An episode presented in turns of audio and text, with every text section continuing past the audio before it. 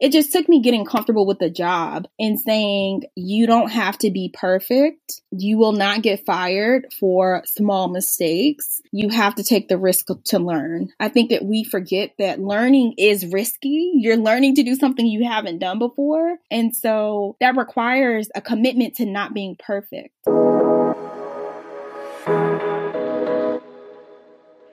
Welcome to the Early Career Moves podcast, the show that highlights remarkable young professionals of color killing it on their career journeys. I'm your host, Priscilla Esquivel Weninger, proud Texas Latina, daughter of immigrants, and lover of breakfast tacos. Meet me for a coffee chat every Friday as we dive into a special guest story and hear all about their challenges, milestones, and lessons learned. If you're a young professional of color and you're feeling lost in your career or just need a dose of inspiration, you're in the right place. Let's get started.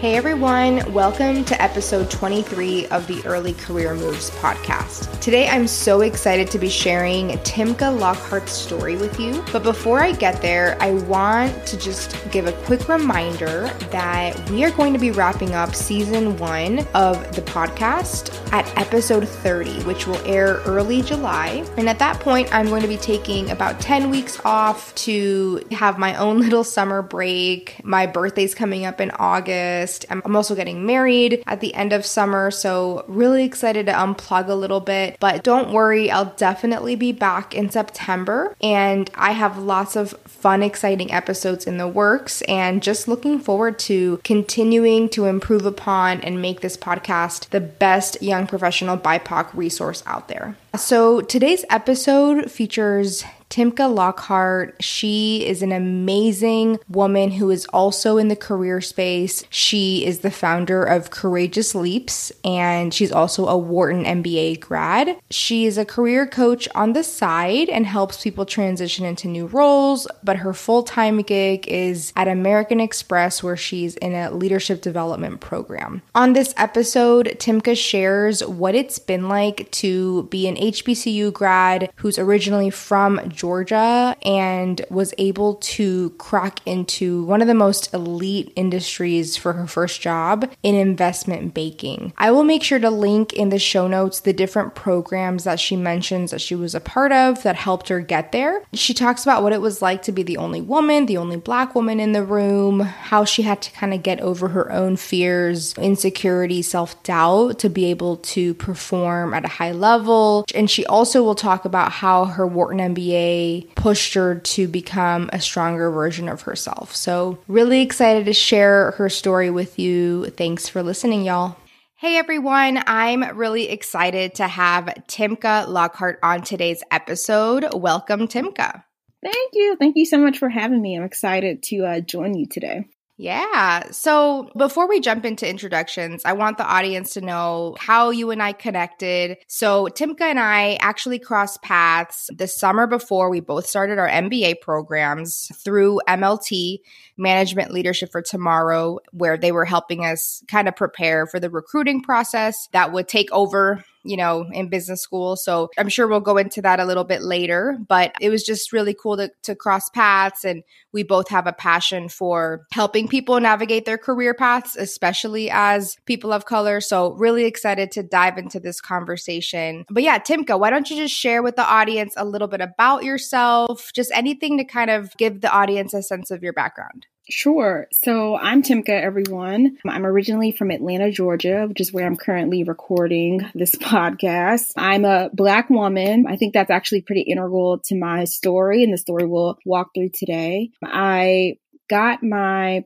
undergrad degree in finance from a really small HBCU, Alabama A&M, and HBCU being a historically black university and then went on in my career to work in finance and then a couple other things we'll talk about later today. And yeah, I would say, you know, a major theme in my life so far has been resiliency and showing up for yourself because I believe if you show up for yourself, you literally can do anything in the world. But half of the battle is showing up. So that's about me. Yeah. So let's kind of rewind a little bit to those HBCU days. Tell us where you went and also how did that experience impact you being in a historically black college university?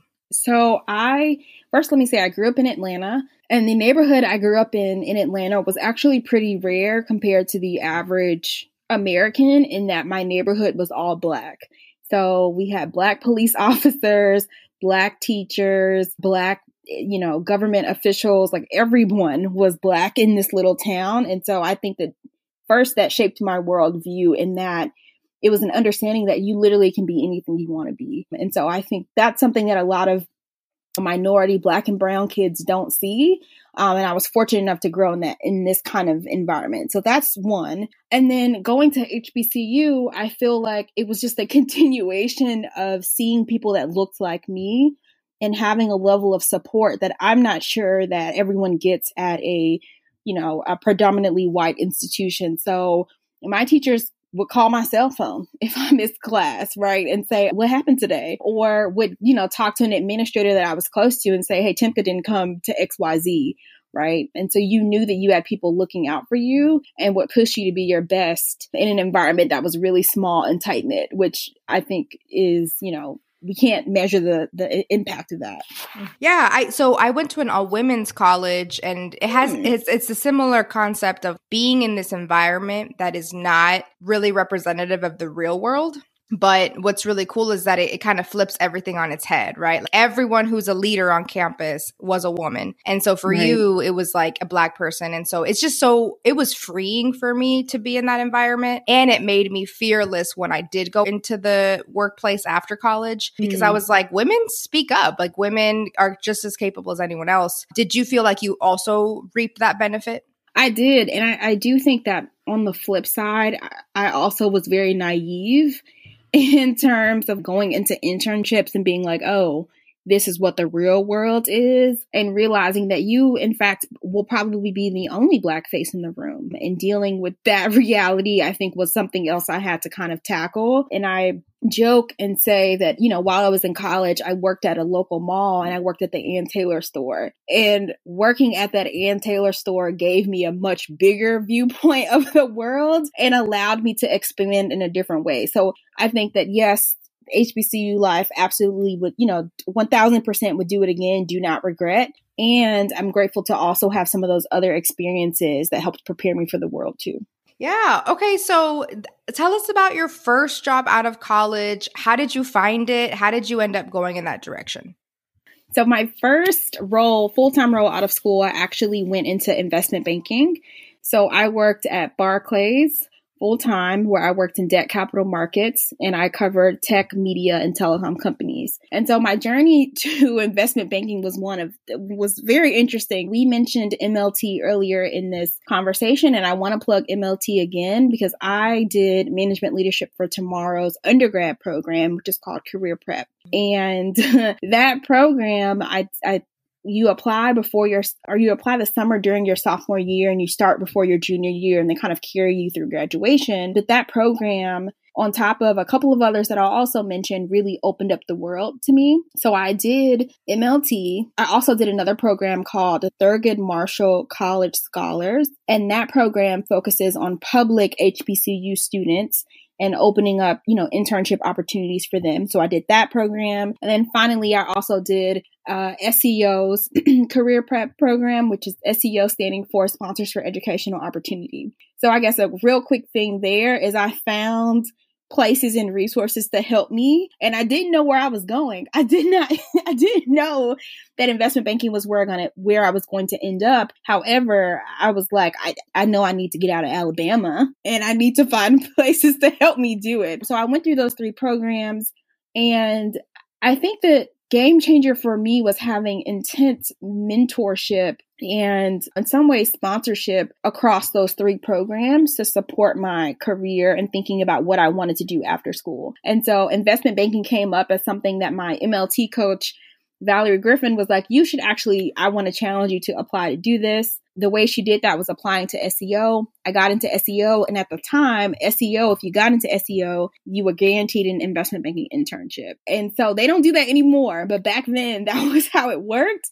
And so I got into SEO, I got the internship, and SEO gave me a, a, network of mentors who literally held my hand throughout the summer experience. And I was also fortunate enough to get placed on a desk with another Black woman, which was very rare. And so all of these forces came together. I got the full time offer.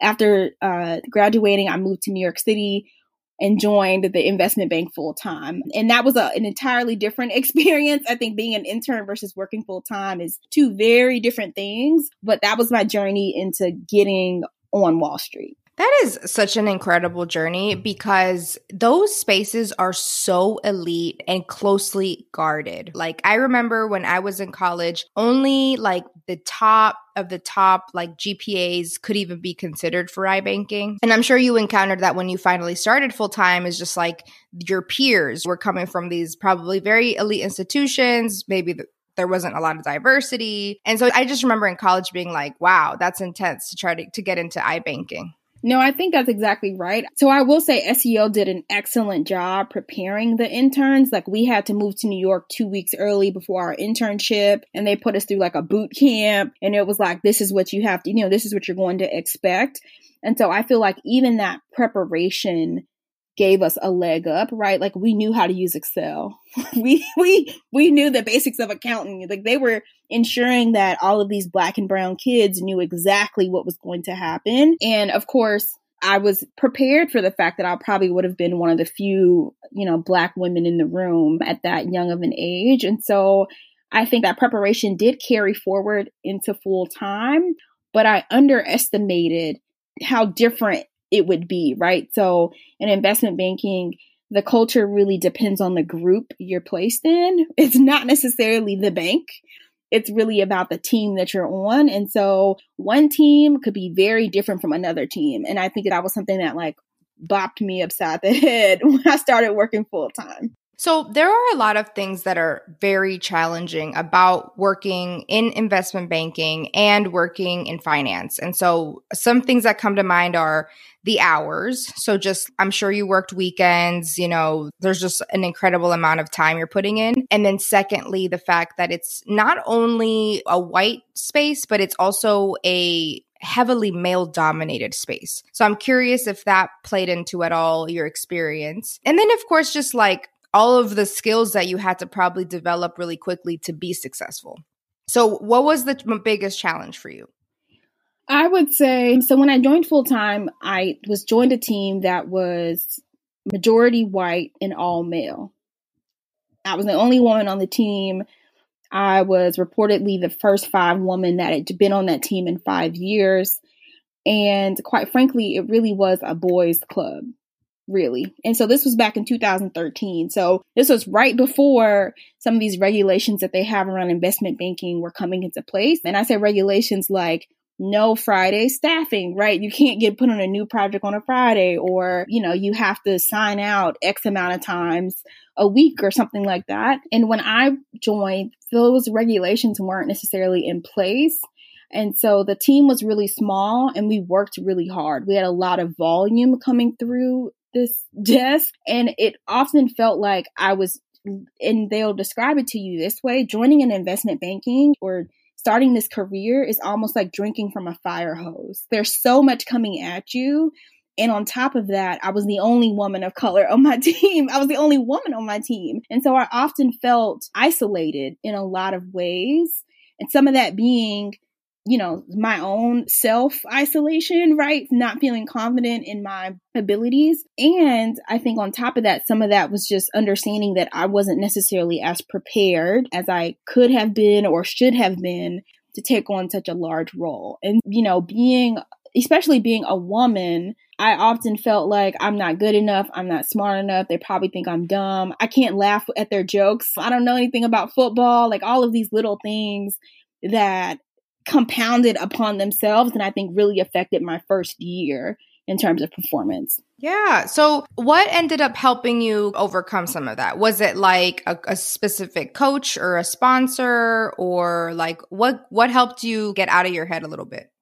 It definitely took me. Let's say it wasn't a six month learning curve for me. It was like an eight or nine month learning curve. I'll be completely honest. It just took me getting comfortable with the job and saying, you don't have to be perfect, right? You will not get fired for small mistakes. You have to take the risk to learn. I think that we forget that learning is risky. You're learning to do something you haven't done before. And so that requires a commitment to not being perfect. I felt like in my career, I was trying to be perfect so much that it was holding me back from actually learning what I needed to learn because I was so worried about doing the things that I actually knew how to do. and it was almost like an analysis paralysis. So for me, it was time that helped me get up to speed. It was time and it was having, you know, other women, even the women at Barclays and some of the folks that I knew pour into me and say, you can do this, right? Just relax and listening to, to that advice. Yeah, I like that term analysis paralysis because, yes, I think that when the mindset is not there, our minds can go into panic mode. And then when you're panicked, you actually start making more mistakes than you would normally would have, right? That's, yeah, that's exactly it is we allow panic to literally override our common sense. And we have to be able to calm ourselves down and say, you know, I think the other piece too was like, am I able to ask for help?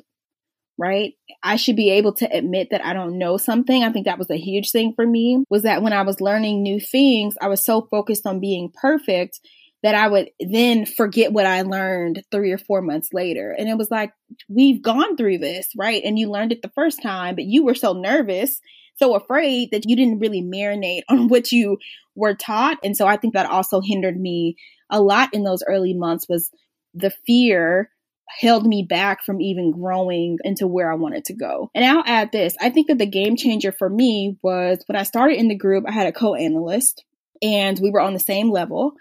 And a year into the, so this was technically a two year program, right? An analyst program. And he left a year early. And so when he left, it was literally like a sink or swim situation where it was like, well, Timka, you are it you either gonna you either have to get with the program or not. And I'm at the time, of course, I was really upset that he was leaving because I felt like I was just getting my sea legs. I'm just now getting it. Mm-hmm. And at that point, it was like, this is the point where you have to turn it up. You, there is no option here unless you want to quit too. I think that was is was really what called you know put the battery in my back in terms of you can do this. And I proved to myself I was able to do it. And so I left the bank feeling great about my performance. And I'm not sure that would have happened if he had stayed because I would have been able to rely on him. Okay, so tell us about your decision to leave iBanking. I know that a lot of the times people try to go into private equity and like hedge fund work or whatever. I'm sure there were lots of options you could have considered. What did you decide to do maybe at the end of those two years? Sure. So I realized that I had spent two years learning a lot about capital markets, a lot about debt and bonds and kind of treasury work. And I wanted to learn more about overall companies. Like, what is the company strategy, right? And so I realized that I started to look for jobs in like strategy development, ultimately because I did not see myself continuing to work as hard as I was working in investment banking. I, I just couldn't, I wasn't in love with it. And I also did not want to get what they call the golden handcuffs. So when you start to get a certain amount of money, it's harder to walk away, right? It's that, it's the feeling of, oh, I can't leave, right? Because this is the amount of money I'm making. And um, especially being that young, I started to look for strategy roles and I'll tell the story of how I got into my next job. Basically, I was like, I'm willing to, to, to take a pay cut and just to learn. And actually, one of the jobs I applied for was with MLT. I applied for strategy partnership role. And so when I interviewed with the, for the job, and I interviewed with this person, this amazing mentor of mine named Marcus Shaw, and he's a mentor now, but at the time I didn't know him. And I interviewed with him and I explained my story and what I was looking to do looking to learn. And he basically told me during the interview, he was like, listen, I don't think this is the right role for you. However, I know the right role for you. I know somewhere where you can go. So he connected me to uh, some folks over at a firm called the Brunswick Group. And the Brunswick Group is a small crisis management and corporate public relations firm. And at that firm, I was able to really grow and learn about corporate strategy overall corporate PR. How do we respond to these broad issues companies are facing? And in that connection, I was able to immediately get a first round interview and really apply some of the skills I learned in banking and a completely different skill set. And it wasn't something I ever thought I was going to do. didn't know that I was interested in it, but it was this is a this is an opportunity to learn something new and to grow your skill set. Don't turn it down. Wow. And it's great that you were open to something different, right? Like, I think sometimes people get really caught up in like having this very linear path about, oh, well, this is what I should do next. But it sounds like you were pretty open to exploring. And that's what took you to that next opportunity. Exactly. Exactly. Okay. So, was this like a Olivia Pope type situation? Like, what kind of things were you working on? So I think that everyone external thought of it as Olivia Pope, but in reality, maybe the partners at the firm were Olivia Poping, you know, everything. but at my level, it was more of writing documents, drafting talking points, doing a lot of research, supporting especially C-suite executives from across industries in terms of, you know, I need to get my CEO on CNBC, for example. What does he say? In response to Bill Ackman trying to take over his company. What exactly does he say? or, you know, my CEO, uh, their company is releasing earnings next week. What does she say to CNBC host about their earnings performance? What are reporters saying? What is the general news that these companies need to be aware of? So in a lot of ways, I'll be honest, I worked just as hard as I did in investment banking, mm-hmm. but it was just a different kind of work. I think it was a kind of work that required a different brain in terms of critical thinking and especially around being able to write and write well. I don't think that I really learned that ability in banking, but of course, in corporate PR, your talking points need to be perfect. The press release needs to be on point. You have to be really on top of the details. And it taught me a different skill that I did not get in banking. Okay, so now let's transition over to the MBA journey chapter, which I'm sure was like a whole thing for you mm-hmm. as it was for mm-hmm. me. Were you always sold on the idea of going to business school and getting your MBA? I did not realize business school was an actual thing until I started working in investment banking. And my director at the time, Luke, was a Harvard grad. He was ex military he left the military, went to Harvard, and then worked in investment banking. And I think he was one of the first people that I ever met or was really like, oh, whoa, this is actually an option. So for me, it was always curious to me that he was always so close to his rugby club. Like he was like, I'm going out to drinks with the rugby friends from, you know, his Harvard business school days. And I think that was something that really made an impression on me was like, oh, he's still really close to these folks from grad school. That's interesting. And then I felt as I met clients from both investment banking and even in the PR world, a lot of them had these really impressive grad schools. And then finally, when it came time to kind of really get serious, I had done investment banking, right? I had worked in PR I was like, I need to continue the through line, right? If I want to do something different, how do I get there? And so for me, it was going back to school. Yeah. So I'm assuming you did MLT's MBA prep program. Is that right?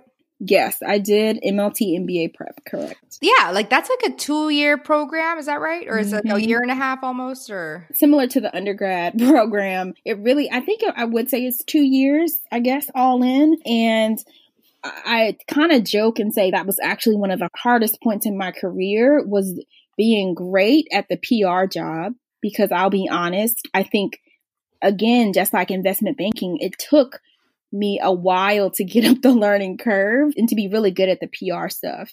So doing PR responding to clients, working on a client schedule, right? So it's not like a regular nine to five. It's you got to be up at six, you're going to be up at six, right? And studying for the GMAT while working was just incredibly difficult for me. So I, you know, I'll share this. I took the GMAT five times to get to school. I believe because my you. yeah my my goal was not just to get into school. My goal was to get in with a scholarship. And yeah, maybe the third time I could have gotten into somebody's school, but was that good enough to get some money? No. so it was just really, I think it really came down to time management and being extra disciplined about how I did everything. So I think when I got really serious about the GMAT, those last couple of times, I stopped going out. I stopped drinking. I would show up to work early, to do my work early, to be finished with work by five so then I could sit at my desk for three extra hours and study. Like it was no joke because I knew If I did not leave the firm, I probably would have been kind of pigeonholed into PR forever and that's not what I necessarily want. Yeah, it's I had a similar experience. So I did not take it 5 times, but I took it twice, but there was like a pretty significant difference between those mm-hmm. two scores and you're right. It, the balance is so hard. I remember getting up early doing 2 or 3 hours before work, doing work, and then in the evening you're doing that again, the weekends. It's just it's a lot. Yeah. And so there's actually, I'm, I'm reading this book called Win the Day by Mark Batterson. And he said something in the book that I wanted to call out. And I don't know if you're religious or anyone out here is religious, but I'll say this. In the book, it's a book about the top seven habits we need to develop, so on and so forth. And one of the habits he has, it's called Eat the Frog. So, doing the hardest things of your day first, ensuring that you're really intentional about these hard things. And the tagline for Eat the Frog is if you want God to do the super, you've got to show up in the natural. If you want the universe to do the super, or whatever you believe in, right? If you want these super amazing, awesome things to happen, you still have to do the work to get there. And I feel that kind of theme is underlined during that, that period in my life where it was like I have to be really intentional about where I want to be. And I don't want anything that I've done to hold me back, right? I want to control all my controllables. So I can control how well I do on the test, right? Like I can control my effort. I can control how well I write my essays. I can control, you know, the the people I ask for recommendations. I can set them up for success to write really positive things about me. And so I had to take the mindset of I don't want to count myself out the game by not giving my best. Yeah, absolutely. So you made it to Wharton and congrats. I'm sure that was such an amazing milestone to hit for you. What was it like when you like were making your decision? I remember you were feeling a little split between Wharton and another school. I don't remember which one it was. yeah, I, you know, so I applied to seven schools. I got into six. In all six that I got into, I got money to go whether it be a full ride or half ride or some kind of scholarship amount. And so I think for me, it really came down to the deciding factor was where will I be challenged and pushed the most to grow? Because I knew, for example, if I came to a school in Atlanta, well, I'm from Atlanta. I could just go home every weekend, right? Like, I needed to be sure that I was going to be pushed. And I felt like Wharton was really the place that would push me. And it did. I'm not going to lie to you. It really did. And I absolutely do not regret my decision. I think it was the best decision I made for myself. Yeah. While you were at Wharton, did you ever feel like imposter syndrome come up for you? Maybe as you were like recruiting or in the academic mm. field, did that come up? Definitely came up, I would say, in the summer before Wharton. So, summer before Wharton, I really was like, I'm going to be a human capital consultant. I wrote my essays about it to get into business schools.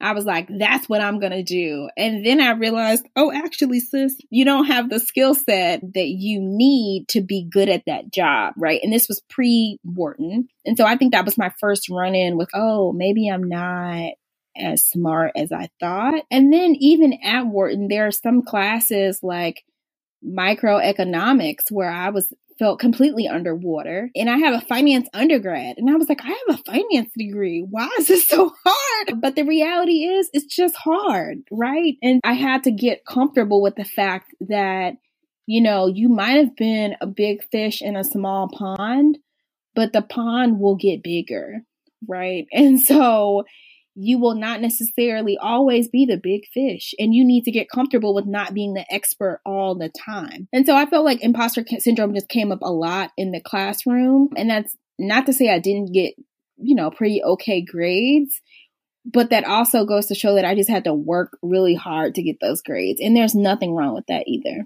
So tell us a little bit about Courageous Leaps. Tell us how it started and what you do now with clients. Sure. So Courageous Leaps is my side baby. It's my my little side project where I run a small boutique career coaching business supporting clients across the country and helping them think about transitioning their careers, positioning themselves, and really focusing on the narrative we tell in our resumes, our cover letters, and even on LinkedIn and how we present ourselves in the digital age. And I started this business because as we mentioned earlier, I'm the product of like SEO, MLT, Thurgood Marshall Fund, like all of these different programs, which have helped me, really pushed me along the way. But those programs aren't necessarily open to a lot of people, right? You have to apply, you have to be selected, and you have to know about it. You know, I feel like there is a lack of knowledge around our careers, around the stories we tell, um, and how we tell them to other people. And so I feel like that is one of my purposes is to help people tell their stories, right? And help people figure out what is the next step. So that's Courageous Leaps. That's why I started it. And I've been able to help, you know, 50 something people so far in terms of resumes, cover letters, narrative development, digging into what is it that you want to do and why do you want to do it. Mm-hmm. And it, that work is so needed, especially for people of color that are navigating this space or when they're like the first in their families to be doing career stuff, right? I think that's great that you're doing this. Where can people find you online? Sure. So I am on Instagram at Courageous Leaps. You can also find me on my website, www.timkalockheart.com. And then I'm also on Twitter at Timka underscore Lockheart. And yeah, that's those are the major places. Thank you so much, Timka, for being with us today. Really appreciate you. Of course. Thank you so much for having me. Thanks for tuning into the Early Career Moves podcast. Be sure to visit ecmpodcast.com to join the conversation, access the show notes, and become a part of our newsletter community. And if you love this episode, head over to iTunes to subscribe, rate, and leave a review. Talk to you next week.